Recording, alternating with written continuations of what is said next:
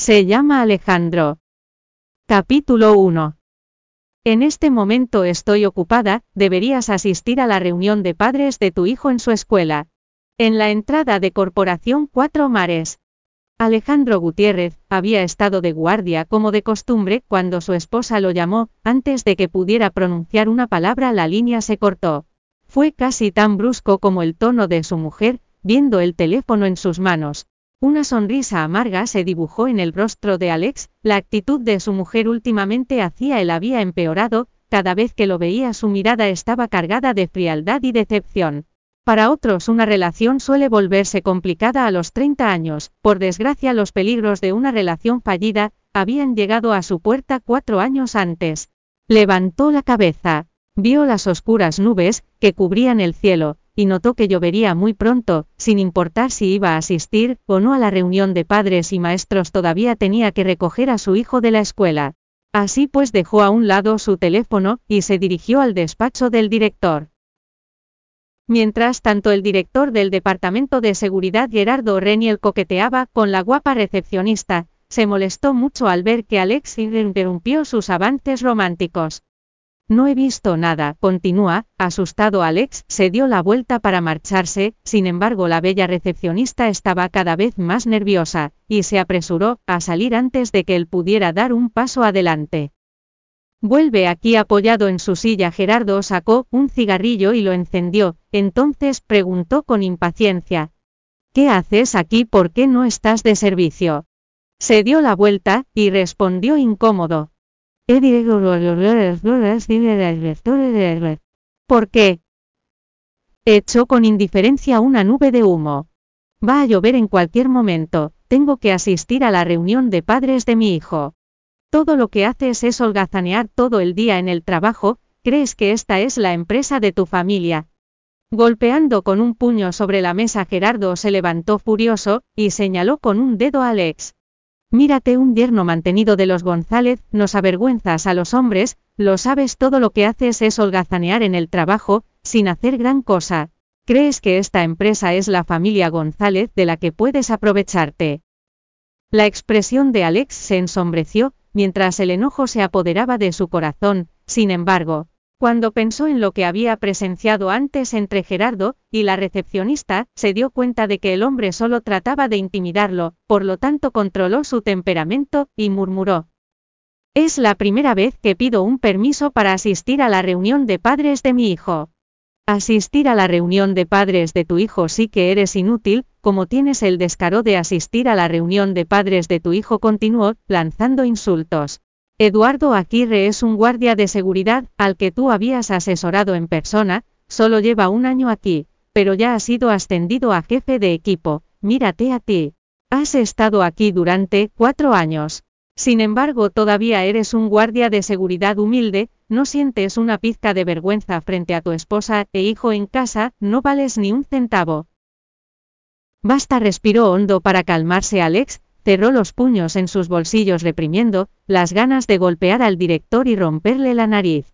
Solo vi lo que pasaba ahorita, eso es todo para qué necesitas intimidarme, aprobará este permiso por mí, aunque no quiera.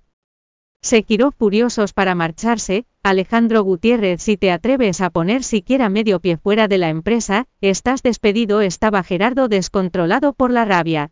Eres un pedazo de basura que vive de su mujer. ¿Cómo te atreves a contestarme? Sorprendido por sus palabras, Alex apretó más los puños, sin embargo abrió la puerta de un empujón, y salió. Fuera de la habitación, unos cuantos guardias de seguridad observaban la situación, cuando lo vieron salir en un ataque de rabia la sorpresa se reflejó en sus rostros. Estaban asombrados de que ese perdedor del Departamento de Seguridad se atreviera a contestarle al director, ante las miradas de sorpresa de todos Alex salió del vestíbulo. Incluso la guapa recepcionista de antes estaba demasiado avergonzada para verlo. Subiendo a su motoneta eléctrica, se dirigió a la escuela de su hijo sin mirar atrás, antes de llegar el cielo oscuro dejó caer su ira, empezaron a caer gotas de lluvia. En un instante el ligero goteo se convirtió en un fuerte torrente que golpeaba su cuerpo, y hacía saltar a su motoneta. Sin embargo, no encontró un lugar donde refugiarse, apresurándose a través de la brutal tormenta se dirigió a la escuela tan rápido como pudo. Señorita, lo siento, la tormenta está bastante fuerte así que llegué un poco tarde. En ese momento una multitud de personas que estaban en la junta de padres y maestros con sus hijos se voltearon, y todos los ojos, se posaron en Alex, quien estaba parado frente a la puerta empapado de pies a cabeza. ¿Quién es este? Se atreve a llegar tarde a la reunión de padres de su hijo, ¿cómo puede ser tan irresponsable? Es el yerno de familia González, y el famoso parásito de Ciudad Nébula. O así que él es el que ha hecho los anuncios en los tabloides, de verdad trae vergüenza a todos los hombres. Si mi marido fuera como él me habría divorciado sin dudarlo. El grupo de padres chismeaba entre ellos mientras insultaban y se burlaban de él. Todo el mundo, por favor, cálmense, déjenme presentarlo, este es Alejandro Gutiérrez. El padre de Ricardo González, Alex pasa, insistió la señora Sofía. Claro, se sacudió Alex el agua del cuerpo, y comenzó a caminar hacia su hijo, quien estaba sentado en la última fila. Señora Sofía, debo estar confundida, ¿no debería el padre de Ricardo González llevar el apellido González? ¿Por qué se apellida Gutiérrez en su lugar? Una mujer tomó la palabra. Todos entendieron el significado implícito de sus palabras, ya que la multitud pronto estalló en carcajadas. Incluso un parásito tiene que hacer algo a cambio para su anfitrión, no el hecho es que es un perro de la familia González, utilizado solo con fines de reproducción. El cuerpo de los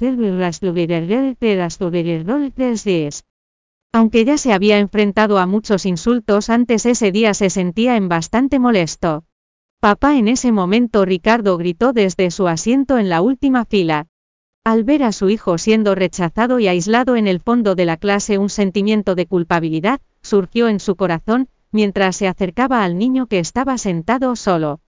Ricardo lo siento, no llegué tarde a propósito, se sentó junto a su hijo queriendo abrazarlo, sin embargo al darse cuenta que estaba todo empapado no tuvo más remedio que darle una palmadita en la cabeza. Papá tiene que ir a trabajar, soy consciente de ello, respondió con obediencia.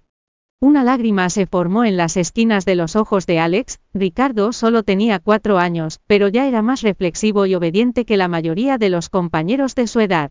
Sin embargo, no le había podido dar una mejor vida, ni le había prestado mucha atención, por lo que sintió una punzada de remordimiento. Ricardo, espérame de acuerdo, confía en mí, Después de un tiempo seguro que te convertiré en el niño rico más envidiable de todo el mundo. Alex apretó los puños como si hubiera tomado una gran decisión. Durante la reunión de padres la profesora criticó a Ricardo por no prestar atención en clase, pero su padre no se preocupó por sus palabras, él conocía mejor que nadie el potencial de aprendizaje de su hijo. Cuando el dúo de padre e hijo regresó a casa la esposa de Alex, Sara González lo regañó al ver a su hijo, empapado por la lluvia. Está lloviendo mucho afuera, ¿por qué no trajiste al niño a casa en taxi? Qué inútil de todos modos, no cuesta tanto llamar a un taxi, intervino también la suegra de Alex Carmen González de apellido de soltera Dante. La verdad es que la lluvia había cesado, la razón por la que Ricardo estaba mojado era, porque se había recostado sobre Alex, en la motoneta lo que hizo que se mojara la ropa. No se molestó en dar explicaciones, sino que lo llevó a la casa, para que se cambiara de ropa de inmediato. Sara, el señor Escobedo ha dicho que está dispuesto a prestarnos 30 millones, pero quiere que lo acompañes por tres días. A Sara se le fue el color de la cara, cerrando la puerta. Exigió. Mamá, ¿de qué estás hablando? No voy a aceptarlo. La familia González había sido engañada y por lo tanto se encontraban al borde de la quiebra. El hijo mayor de la familia Escobedo, Bruno Escobedo, había accedido a prestarles 30 millones, sin intereses, pero pidió que Sara lo acompañara por tres días. Así que toda la familia González, había depositado sus esperanzas en ella, incluso su abuela le había rogado que fuera, aunque ella aún no había accedido sintió que su corazón se ablandaba al pensar que su familia estaba en peligro. Por desgracia que Carmen dijera eso en la casa, solo haría que su marido quedara mal. Sara, el futuro de toda la familia González depende de ti, ¿cómo puedes negarte? Hablaremos más tarde, me voy a la empresa, hizo una reverencia antes de marcharse. Luego se dio la vuelta y añadió, Alex me voy a la empresa primero.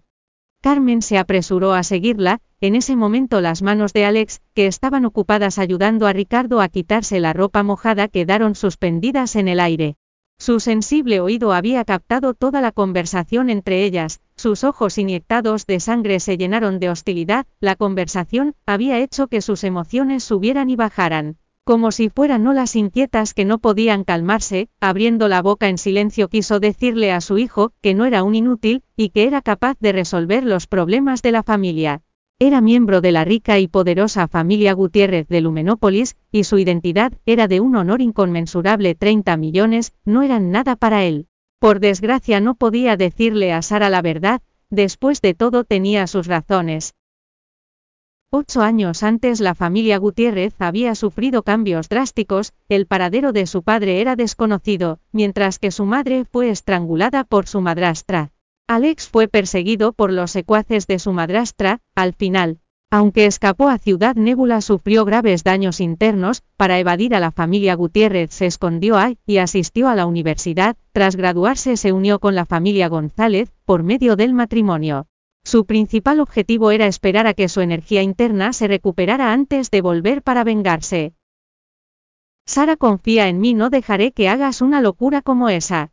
Después de acostar a su hijo, para que durmiera la siesta, Alex salió corriendo, se subió a su motoneta y se dirigió a toda prisa a la empresa de la familia González. Gracias por escuchar el audiolibro de Joirea de Español. Puedes ir al sitio web de Joirea de Español para leer el contenido más reciente de esta novela.